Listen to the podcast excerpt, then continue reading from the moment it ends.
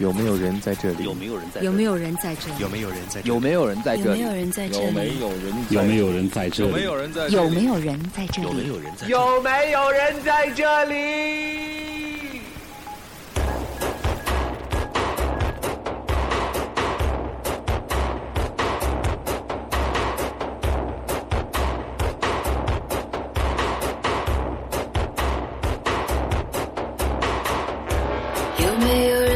这里？还是只有我自己？满天空的耳朵，只是我想象而已。可是我必须让音乐播下去。If this is the last radio show 你把 for 你的生 me。命可以消失，今天晚上但我是你最鲜嫩的灵魂即伴侣。使我们面对面，你也不认识我的脸。每天趴在你耳边，说着最私密的语言，所以我必须让音乐播下去。If this is the last radio show for me。再见了，那些在音乐中浮现过的你们的每一张脸庞，我都会记着。我们的心里。现在是凌晨十二凌晨零点，对，现在12正好是零点零零啊，好吓人哦！这个时间点，这有什么好吓人的？在夜深人静的晚上，我们两个来录一期电台节目，不是很有感脚吗？刚刚我们公司的一起去打羽毛球的同事，也是一个技术宅，就说他今年夏天一定要学会游泳。说原来有人教过他，但是他只学到潜下去气对憋气的那一个部分。只只学到了怎么沉下去，没有学怎么浮起来。然后我就在旁边默默的想说，呃，要不你交学费，我教你。啊 你那姿势标准吗？你别误人子弟啊！哎，我大学考试都是满分的，好吗？我都是超过我所有体育成绩都是超过满分的，耶！看你那自以为是的表情，哎呦，真好想把他现在的表情拍下来，然后给大家看。真的是电台只能听到声音而不能看到表情，真的是超欠扁。我觉得我们，嗯，其实应该更多的鼓励大家出去，就是多增加一些课间活动，就是能够在办公室里面完成的一些运动，比如说跳绳，对跳绳我，们公司就有一个跳绳，跳绳就是他在吃饭之前都会先跳一下绳，增进食欲。我我不太能理解这样子的做法，但是我觉得跳绳是一个很好的运动，可以理解，因为因为他瘦，嗯他增进食欲可以增肥。像上下班的路上呀，如果距离不太远的话，可以选择自行车或者是走路，然后增加你的运动量。对，呃，而且也有也有研究，嗯、就是说散步其实是所有运动里面最健康、最最就是有氧运动的一种啦。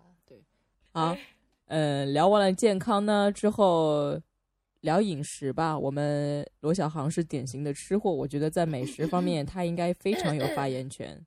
有他就是我们一般会自称为美食家，其实就是吃货。然后说的好听一点就是美食家，然后抵不住食物的诱惑。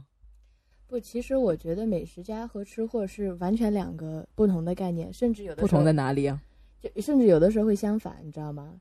就比如说我和你的区别吧，就是同样一碗饭摆在面前，我会很很有食欲，很开心，就把它蹭蹭蹭干完了。但是你就会说，哎，这有点咸，哎，这可能有点淡之类的。饭为什么会有点咸、有点淡啊？你不能是咖喱饭吗？就是吃货，他其实就是不挑剔，他对什么东西都很有食欲。但是往往美食家和就是这种品鉴类的，像像你是品酒嘛，就就会对这个要求要求会比较多。这个其实是两个不同的概念。嗯，所以我需要牛呃那这样说起来的话，其实你更比我更适合去做美食家之类的事情。我是我是你给我什么我都吃的很欢快了，所以我都吃的很欢快。把舌头真是捋直了。前段时间，呃，就是我们前几期，然后罗小胖有听自己的电台回顾，然后就发现，哎，明明不是台湾人，为什么会有台湾口音的普通话？然后舌头捋得很直。现在他现在要把自己的舌头重新的运卷，然后就是说非常标准的普通话。其实没有关系啦，因为你是江浙人士，所以别人都可以理解你的舌头是平的。主要是里面有带有台湾腔的话，就造嘛，就是那种 造嘛，我不造啊，就是有一点怪怪的。围墙吗？呃，我们刚刚聊到美食哈，呃，美食啊，最近《舌尖二》《舌尖二》其实出来之后，就因为各种造假呀、移花接木啊、抄袭呀，各种丑闻被盯的真的是好可怜哦。是吧？就是一般节目红就是非多嘛，这个是很正常的，我觉得。嗯，其实我是觉得，嗯、他做的这个节目本身就是还是挺好的质量，只不过我稍微有点不满意的就是他，我感觉他把美食类的这个方向偏了，有点太侧重人文的部分了。我觉得如果我想听那种人物故事啊，对对这些人的背后的事情感兴趣，你上个《鲁豫有约》啊，上个各种的人物访谈节目啊，揉爷们儿脸上有个包。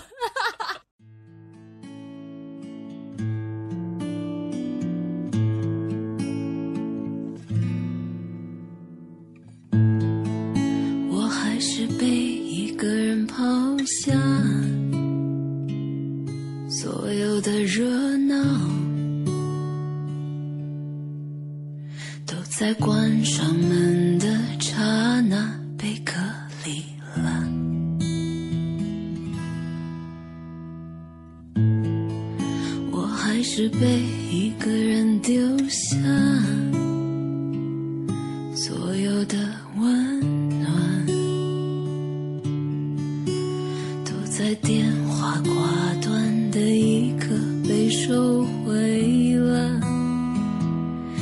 你并没有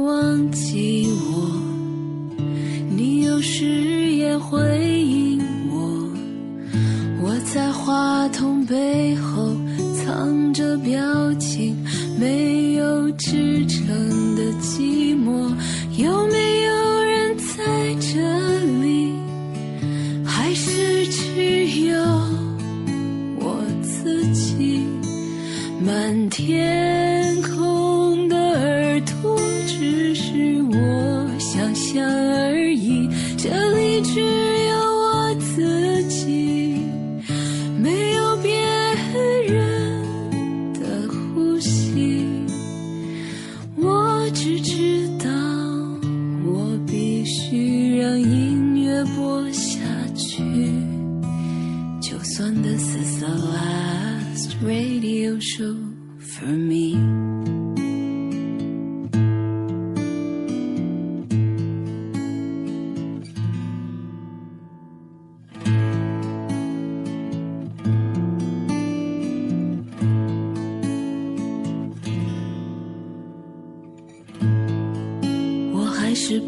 一个人丢下，所有的热闹都在关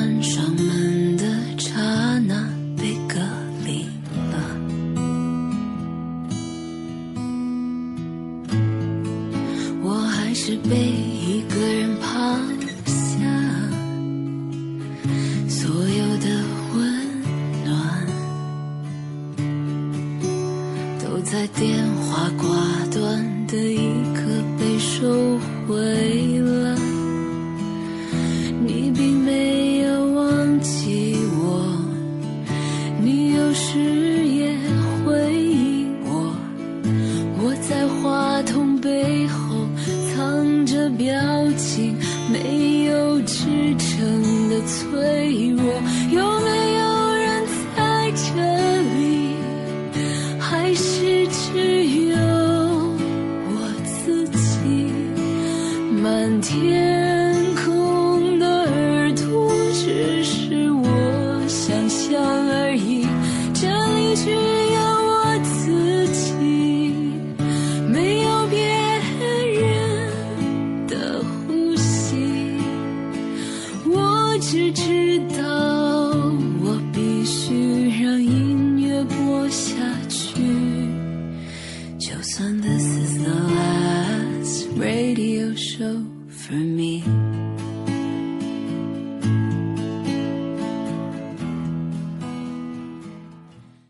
我最喜欢吃的一道菜是爸爸做的油淋辣椒，非常棒。就是大家觉得辣椒很辣，但是，嗯、我爸爸会去菜场购那种非常有肉的红辣椒，然后在炒的时候把它压扁，然后放一些肉末进去，然后再放一些嗯、外婆菜进去，然后炒，然后用湖南的那种烹制方法炒，非常的好吃。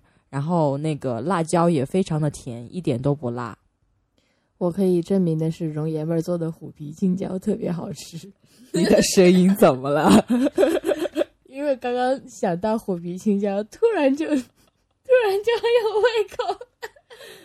像像这种湘菜就是特别会下饭，但是我知道像很多江浙人士或者是还有哪里的，他们的口味会比较清淡，吃这种香味的这种菜就觉得比较重口，比较咸。但是在我从小生长的环境里面，我就是吃着这种香菜，咽着米饭长大的。嗯，你像我最喜欢的一道就是，呃，比如说前段时间是春笋的季节，油焖春笋。哦，对，我觉得我刚刚问错问题了，我不应该问罗小胖最喜欢的一道菜，我应该是问罗小胖最喜欢的一类菜。各地的菜系我都很喜欢，包括香菜啊，因为香菜辣，然后又很开胃，所以大部分时候就是如果我哪天心情不好，或者哪天心情很好，或者是哪天心情很平淡，我都觉得香菜都可以选择。你这个就是任何时间都可以选择。但是说能够把浙菜系做得好的就很少，因为它很讲求鲜咸，有的时候是甜。像我刚刚说的油焖油焖春笋，就必须是非常非常新鲜的，就是当季的春笋。其实怎么做呢，我也不知道。你就知道吃而已，我知道。我我知道妈妈他们在做的时候是怎么个步骤，但是我不知道那个酱可能是豆瓣酱之类的，啊，好像不是，呃，甜面酱。对，我想起来了，甜面酱。然后做出来之后，因为它有类似于酱油的那种色泽，然后春笋又非常非常鲜美，这个这个真的是只有当季的时候才能吃到的美食。对，我觉得像湖南菜啊、川菜啊什么的，它是配料比较讲究。但是对于就是江浙这边的菜系，我们在湖南有一段时间非常流行吃浙江菜，他们就是调料根本就没有什么，甚至水都是白水煮，他们就保留了它原材料的原汁原味。然后我现在我因为我个人特别喜欢吃海鲜，然后所以我特别喜欢就是沿海这一带就是烹饪海鲜的方法，保留着原汁原味，特别鲜美。但是原材料一定要好，就不能是那种过期的呀，或者时间太久的冷藏的。最美味的基本上都是在海边，你直接上来就吃。对嗯，我们深夜谈美食呢，就是有两个目的，一个是拉大家仇恨，让大家深夜饿了；第二个呢，其实我们还是想要讲究就是身体健康，一个是哎，你深夜谈美食是怎样吗？是怎么身体健康？我们深夜谈美食是我们自己深夜好吗？可能听节目的时候就是白天了。嗯，就是一个是要注重运动，二个是要就是健康是从口入嘛，一定要讲究注重食物的健康，对。一定要多营养。你说到这个，就是我今天正好跟我一个大学同学聊天，他说他突然有一个朋友跟他讲，你回去拿八四消消里里外外消消毒，知道为什么吗？啊？为什么？他朋友说他身上散发着一股腐味，就是腐烂的腐。为什么呢？为什么会散发？一个是因为因为我这个同学他现在待在海南，他天气本来很潮湿，然后再加上他的那个生活习性就是很宅很宅。当然，我不是说所有宅男、所有宅女都这样啊，就是他的他的状况就是这个样子。然后再加上可能身体不是特别健康，就是身上散发出一股味道。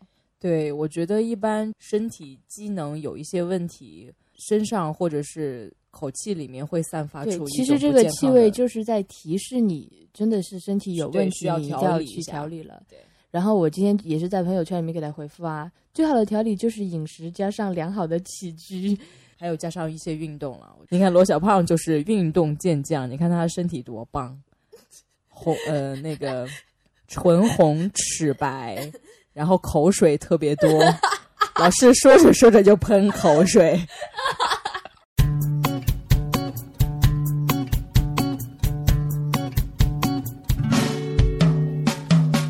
I'm in love again for the fourth time this block. You know it's summer, cause I can't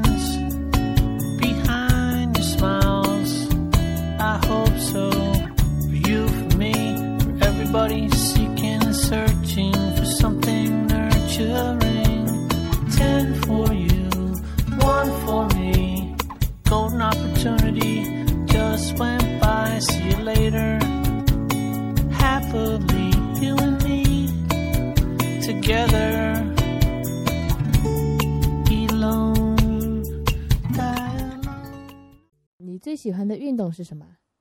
我最喜欢的运动就是不运动，但是我知道我要养生，所以我会强迫自己去运动。最喜欢的运动是跳绳，为什么？不知道就感觉就是跳一组两百，然后再跳一组两百，然后一直跳到一千，然后那种感觉很爽，不需要购买非常昂贵的器材，然后又不需要场地限制。听出来了，感觉你是一个就是追求目标的人，就是对这个数据的增长会比较有成就感。对，然后又特别便宜的器材嘛，也不也不需要两个人嘛，就一个人就可以了。我我不行，我觉得跳绳对我来说是一个特别无趣的一个肢体运动，因为你看它长时间一直重复一个动作，然后呢，它又一直震啊震啊，它其实你没有它没有帮助女生去反抗重力啊，它不是加速你的各种什么地方下垂吗？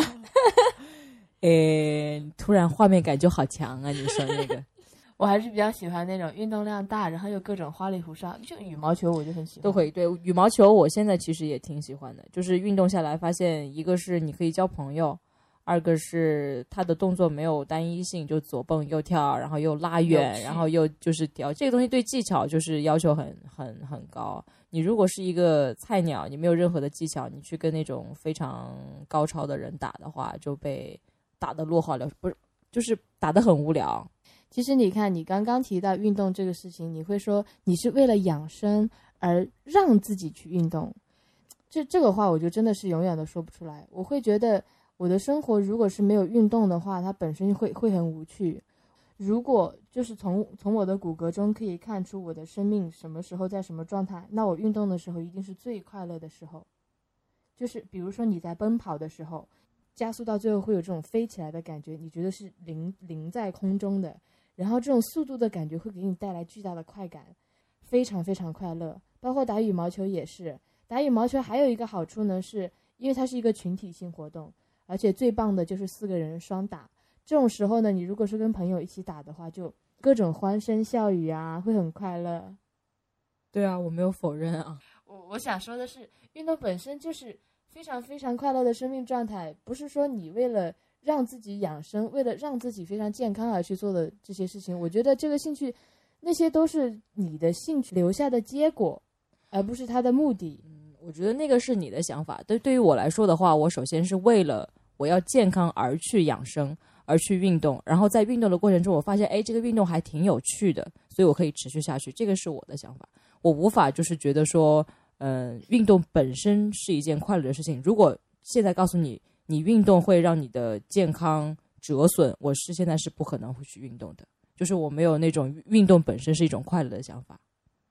那我可能还会去运动吧。对，就是不同嘛，你不能把 你的心理强加在别人的想法上面。你和我的这个关于运动的分歧，也存在于各种创业者、各种在工作的人的这些人身上。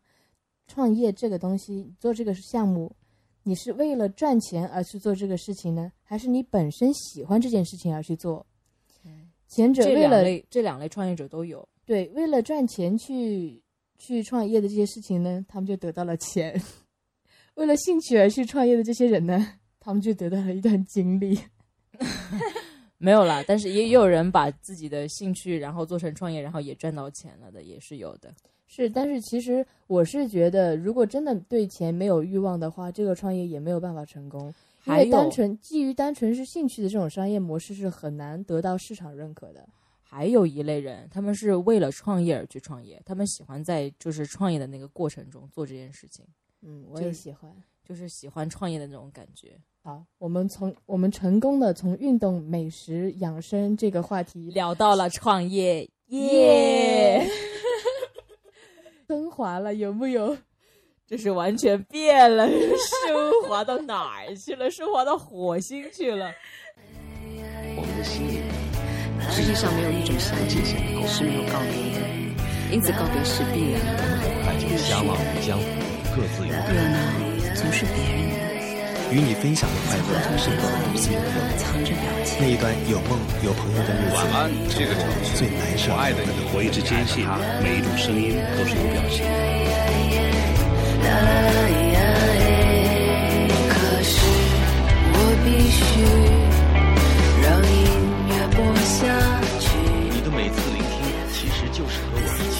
时间的狂奔，时间卡在那里音，乐轰鸣，总也翻不过去。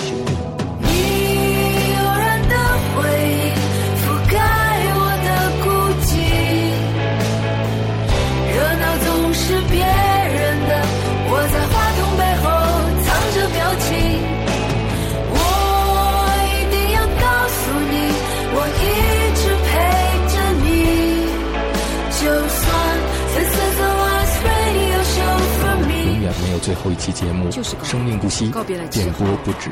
所有说过的有话，没有人在这里？还是只有我自己？满天空的耳朵，只是我想象而已。可是我必须让音乐播下去。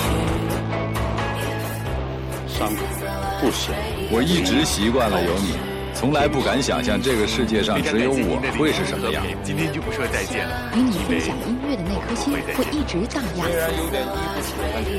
透过这空中的电波，我们永远是你在一起。我们以为自己忘记了，其实只要一首歌，就可以轻易的让你毫无防备的